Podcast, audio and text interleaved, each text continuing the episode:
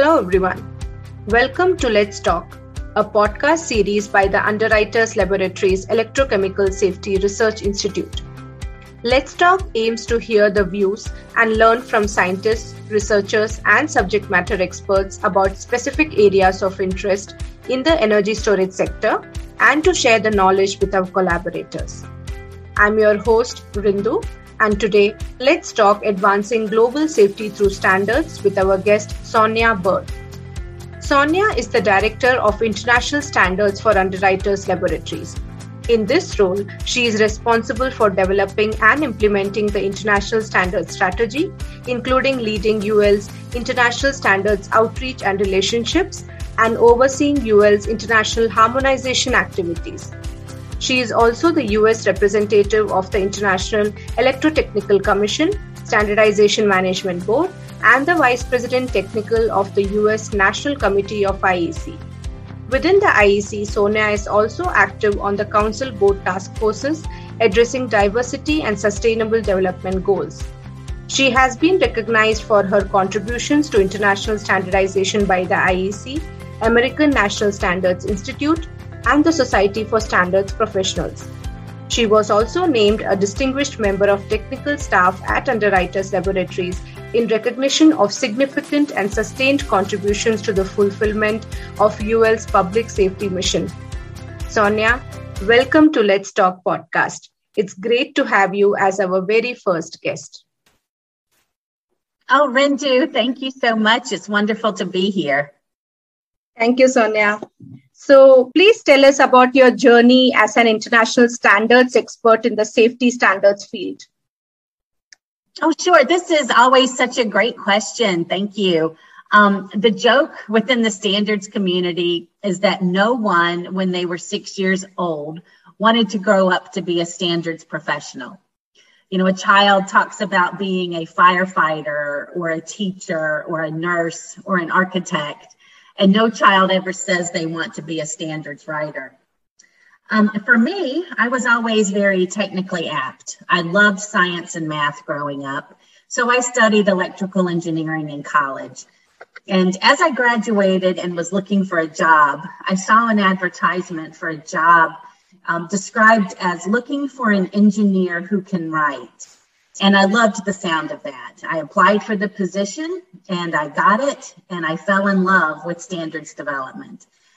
Um, as you might imagine, that job was for the role of engineer or standards project manager in the standards department of Underwriters Laboratories.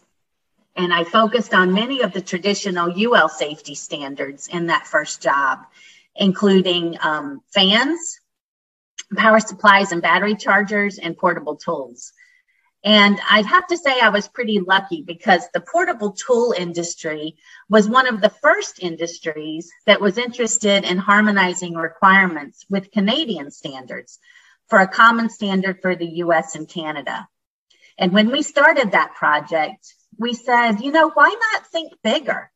And we decided to binationally adopt the IEC standards for portable tools and I'd say that project gave me my start in the wonderful world of international standards. Great.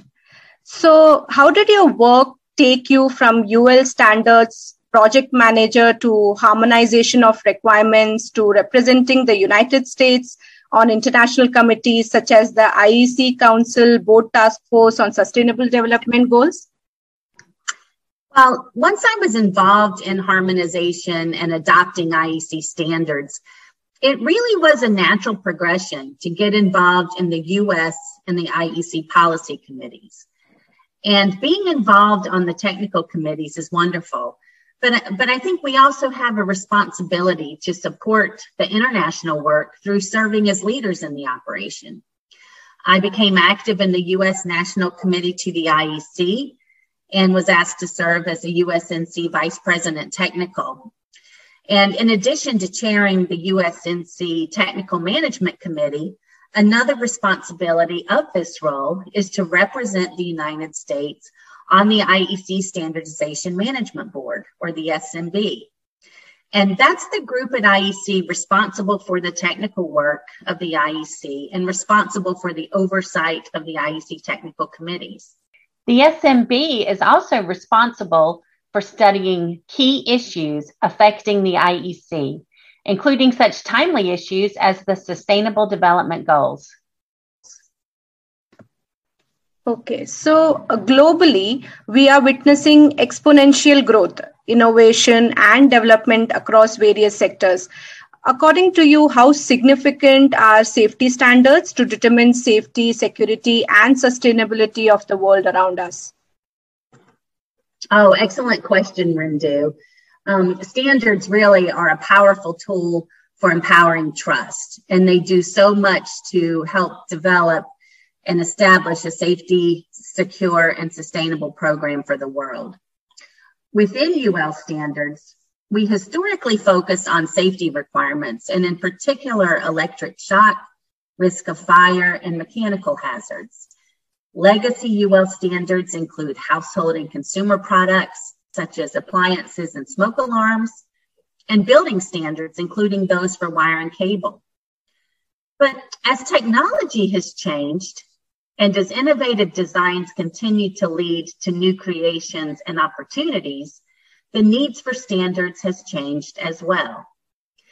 And I'd say UL standards now consider modern challenges, such as cybersecurity concerns, interoperability issues, sustainability opportunities. The world is changing and our standards are adapting as well.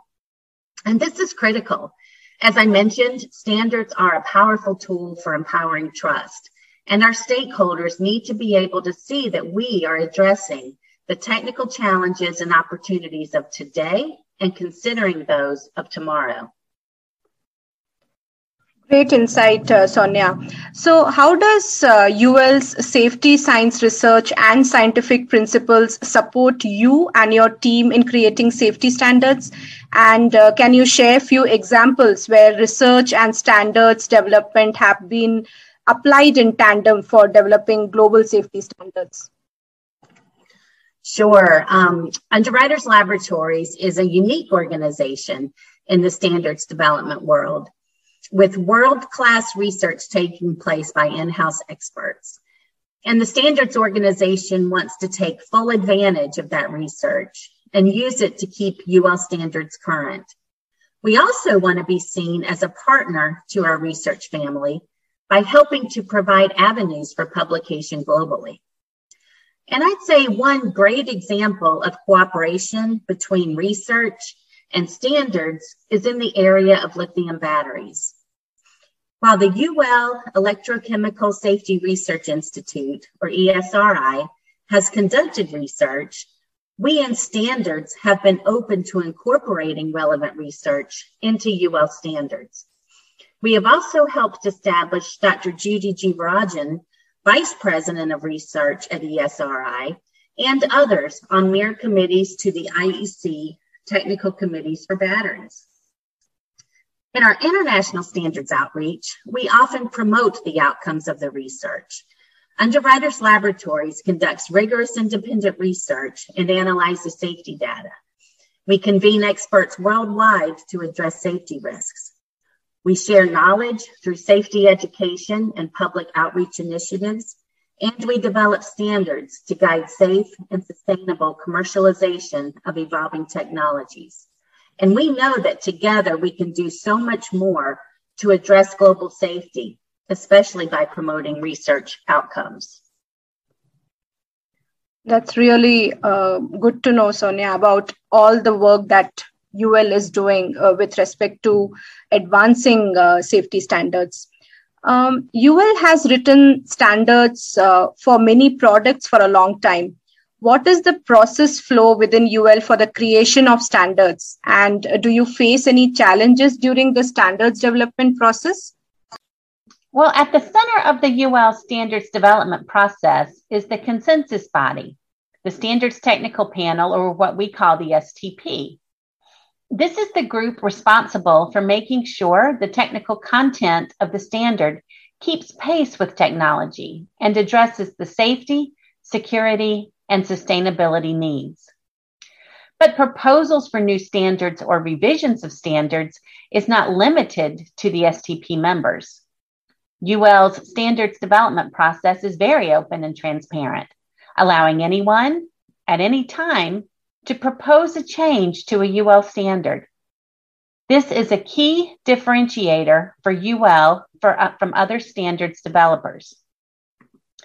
The key steps in the current UL standards development process include development of proposed new standard or proposed modification to an existing standard, review of the proposal by the STP and stakeholders, ballot and public review, and finally, recirculation and publication. The UL standards development process has evolved over time and will continue to evolve to address stakeholder needs and to allow us to take advantage of new technology. Thank you, Sonia. Recently, we have been hearing a lot about a more gender sensitive approach to standards. What are your recommendations to promote gender diversity and mainstreaming gender in the development and implementation of uh, standards across the world? Um, one thing I've learned in my standards development experiences is the need for diversity on the technical committees. And diversity can mean diversity in stakeholder category, uh, for example, manufacturer versus consumer or regulator. It can mean geographic diversity, and in the case of UL, directly reflects our effort to encourage more international participation in our standards development work. And diversity can mean gender diversity or having representation from those who could be affected by a standard or the product or service covered by the standard. So, two key international standards organizations, the IEC and ISO, formed a Joint Strategic Advisory Group, or JSAG, to address the need for gender responsive standards. And I'm, I'm proud to say that I'm a member of that group representing the IEC and in my preparatory reading and in the discussions within the JSAG, I've really learned so much about the need for gender responsive standards. So, uh, Rindu, as you can imagine, there are physical differences, including height or size of hands and fingers, that exist between men and women. Um, but more than that, the JSAG has learned that there are other differences that exist between men and women and other physical differences may include, for example, body fat percentage or differences in peripheral vision, differences in sound and sensitivity to sound, pain tolerance, hormones, and even various strength characteristics such as upper body strength or grip strength.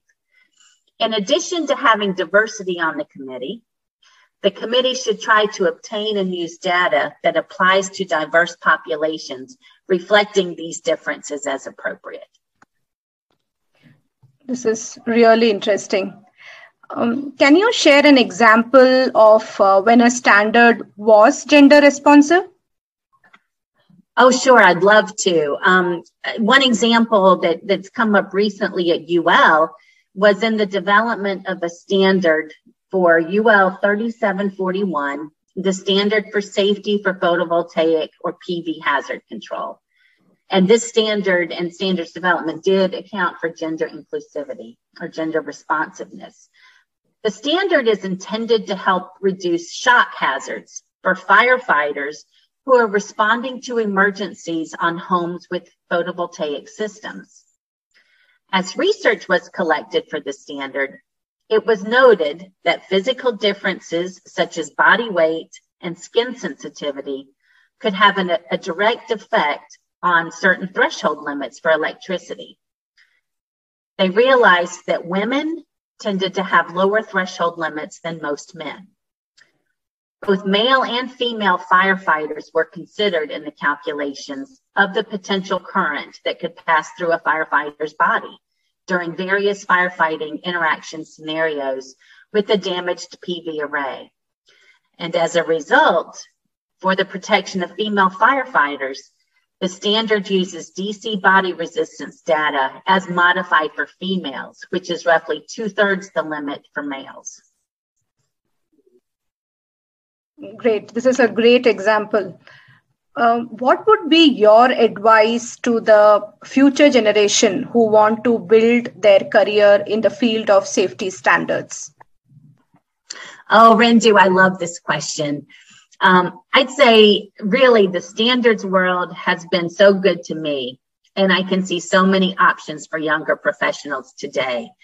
I'd say one piece of advice I would give would be to get involved in standards committees to have a better appreciation for how standards are developed and understand the nuances that exist. I would also encourage a new professional to build his or her network. Learn who you can rely on internally and externally to serve as mentors or to provide advice on various topics. And my final piece of advice would be for someone to be willing to step outside their comfort zone and ask questions. I think all of these can help encourage young professionals to get even more involved and active in standards development. Great. Thank you so much, uh, Sonia. I think this has been a really very, very interesting and insightful talk.